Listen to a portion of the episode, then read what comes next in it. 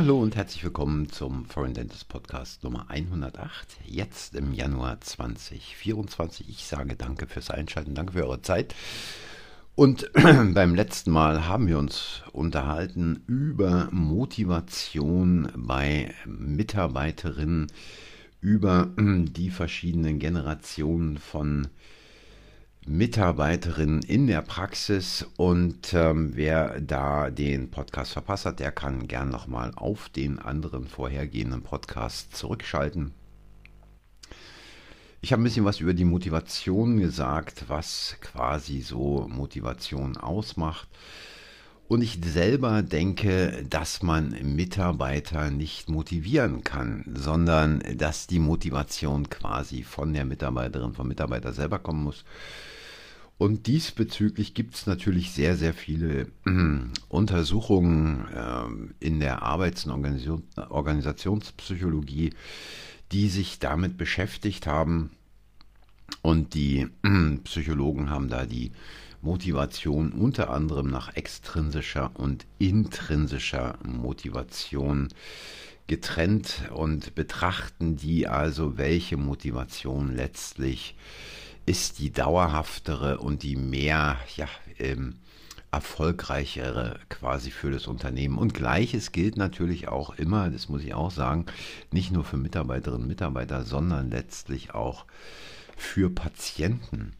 Ähm, es ist immer die Frage, ob man jemanden versucht mit Druck zu motivieren oder aber einen natürlichen Sog aufbaut, der dann quasi die äh, jeweilige Person, den jeweiligen Menschen regelrecht hineinzieht in etwas. Und ähm, eine intrinsisch motivierte Tätigkeit ist also eine Freude oder ein Vergnügen, äh, was als interessant empfunden um ihr Selbstwillen ausgeführt wird. Also da geht es nicht darum, dass man da irgendwas bekommt, sondern um diese Tätigkeit auszuführen, um ihrer selbst willen verspürt derjenige, der sie ausführt, diese Tätigkeit halt ähm, eine Freude und ein Vergnügen, während die extrinsische Motivation letztlich durch Prämien und Vergütungssysteme, durch Lobbestätigung und so weiter bestimmt ist. Und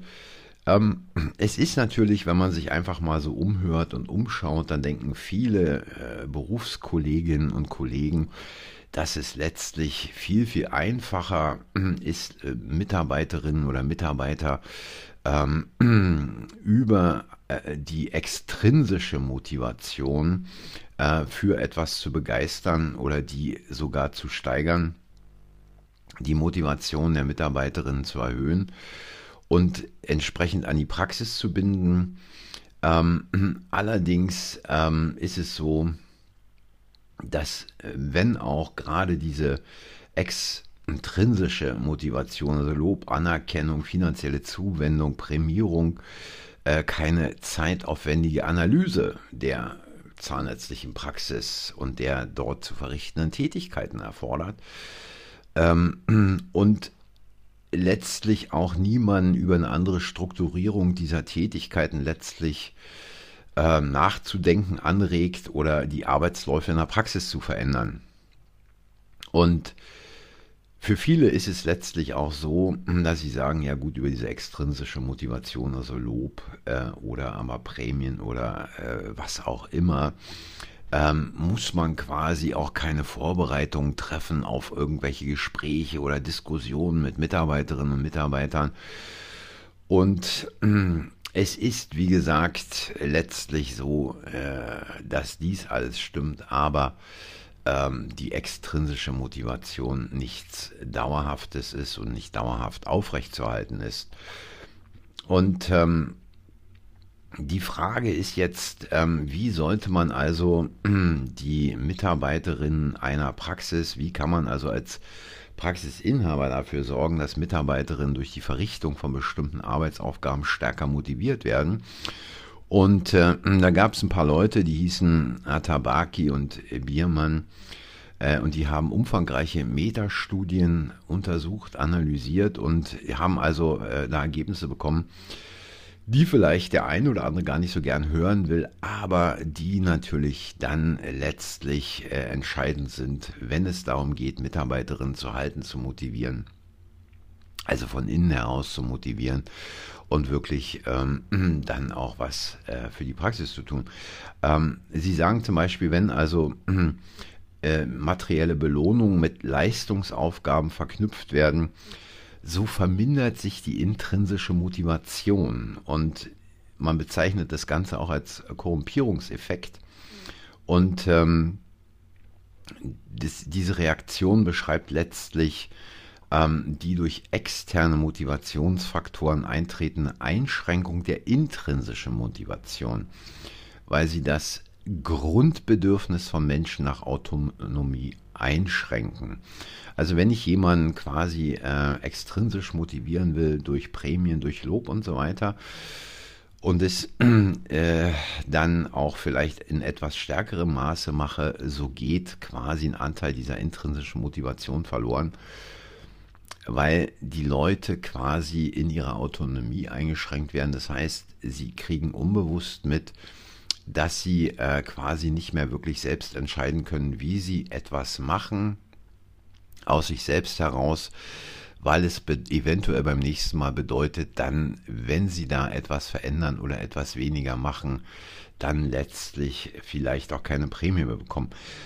Äh, weiterhin haben die rausbekommen, dass also ein Zusammenhang besteht zwischen einem hohen Maß an intrinsischer Motivation und einer positiven Leistung, der durch qualitativ anspruchsvolle Aufgaben noch weiter verstärkt wird, während er sich durch quantitative Aufgaben abschwächt. Also je höher qualitativ ich die Aufgaben für meine Mitarbeiterin setze, desto stärker wird die intrinsische Motivation.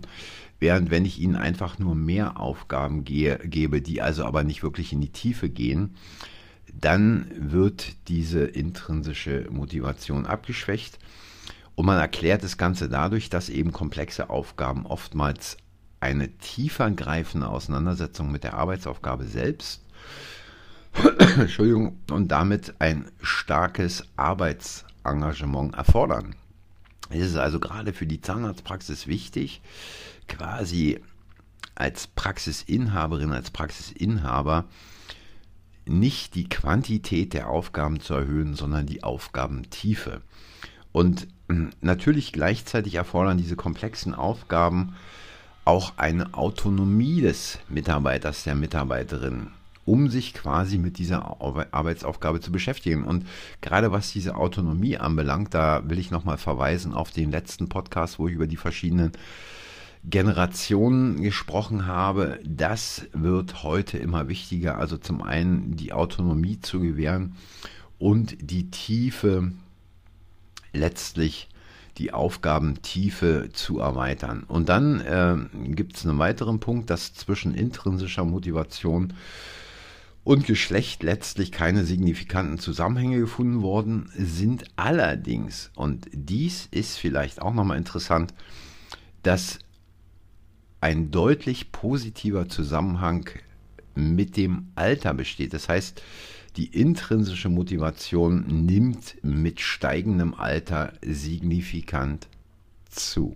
Ja, dies vielleicht auch mal noch als wichtige Information für den einen oder anderen, der sich fragt, wen sollte ich eigentlich einstellen und ähm, welche Vorteile, welche Nachteile hat es. Natürlich bedeutet es auch, wenn ich eine etwas ältere, erfahrenere Mitarbeiterin einstelle, dass es natürlich letztlich sich auch in den Lohnkosten äh, äh, bemerkbar macht. Aber da muss man sich natürlich fragen, welche Vorteile es auch für die Praxis bringt. Und ein weiterer Punkt sind externe Anreize, also quasi finanzielle und materielle, die äh, im Arbeitskontext einen stärker positiven Einfluss auf die Leistung von Mitarbeitern ausübten wenn sie teamzentriert und nicht individuumszentriert sind. Also wenn man solche finanziellen Anreize oder auch materi andere materielle Anreize setzt, dann sollten die immer teamzentriert sein, das heißt sich aufs ganze Team auswirken. Und gleichzeitig hat man also herausgefunden, äh, dass sich deutlich stärkere positive Effekte bei finanziellen Anreizen gegenüber anderen materiellen Anreizen ähm, herausstellen. Also dies auch nochmal nicht die einzelne Mitarbeiterin quasi dann äh, mit irgendeiner, mit irgendeinem externen Anreiz da belohnen oder aber versuchen, die Motivation zu erhöhen, sondern das gesamte Team einzubeziehen. Ja, und beide Formen der Motivation, also sowohl die extrinsische als auch die intrinsische, beeinflussen letztlich die Leistung von Mitarbeiterinnen und es ist wichtig, eine strikte Trennung zwischen beiden ist im Arbeitsalltag eher unrealistisch. Natürlich kann man jetzt nicht sagen, ich äh, motiviere nur intrinsisch und extrinsisch lasse ich mal bleiben. Nein, man, bloß, man muss es quasi dann auch entsprechend äh, austarieren, abwägen und ähm, beide auf eine Art und Weise miteinander kombinieren, sodass also die intrinsische Freude von Mitarbeiterinnen und Mitarbeitern an bestimmten Arbeitsaufgaben mit einem wiederkehrenden und konstruktiven Feedback dazu führt, dass eben diese Mitarbeiterinnen und Mitarbeiter sehr gute Leistungen erzielen. Und man kann also quasi jetzt mal aus diesen Dingen vielleicht zusammenfassen, dass also gerade in der Zahnarztpraxis, was das Personalmanagement anbelangt, äh, dass dieses mehr ist als Lob oder finanzieller Anreiz oder außergewöhnliche Incentives mit Mitarbeiter, mit Mitarbeiterinnen und Mitarbeitern. Und äh, damit kann man quasi die, diese Mitarbeiterinnen auch nicht dazu führen, vielleicht teamorientierter oder effizienter zu arbeiten und den Erfolg der Praxis zu steigern. Ähm, Manchmal ist es sogar so, dass eben gerade finanzielle Anreize sich sogar negativ auf die Arbeitsleistung auswirken können, gerade wenn diese mit Druck verbunden sind. Und ähm, die Mitarbeiter, warum? Weil die Mitarbeiter, Mitarbeiterinnen und Mitarbeiter dann in einen Erregungszustand geraten, der ihre Arbeitsleistung vermindert. Und äh, ebenfalls äh, hat man also herausgefunden, dass die Aussicht auf eine Prämie ablenkend wirken und damit die Leistung insbesondere bei komplexen kognitiven Aufgaben beeinträchtigt werden kann. Und es ist letztlich so, dass eine hohe extrinsische Motivation negative Effekte auf die Arbeitsleistung von Mitarbeitern haben ohne allerdings äh, die intrinsische Motivation zu beeinflussen. Ja, und äh, dieser Balanceakt zwischen quasi intrinsischer und extrinsischer Motivation und letztlich der sich daraus ergebenden ständigen Steigerung des Praxiserfolgs. Darüber äh, will ich nächste Woche mal reden. Was gibt es da eigentlich für Beispiele, auch in der Wirtschaft, wer hat da sehr gut ähm, ja, äh, diese Dinge in seinem Unternehmen umgesetzt. Für heute sage ich einfach mal, ihr könnt ja mal euch diese Dinge äh, aus dem letzten Podcast und aus diesem nochmal quasi quer durch den Kopf drehen lassen.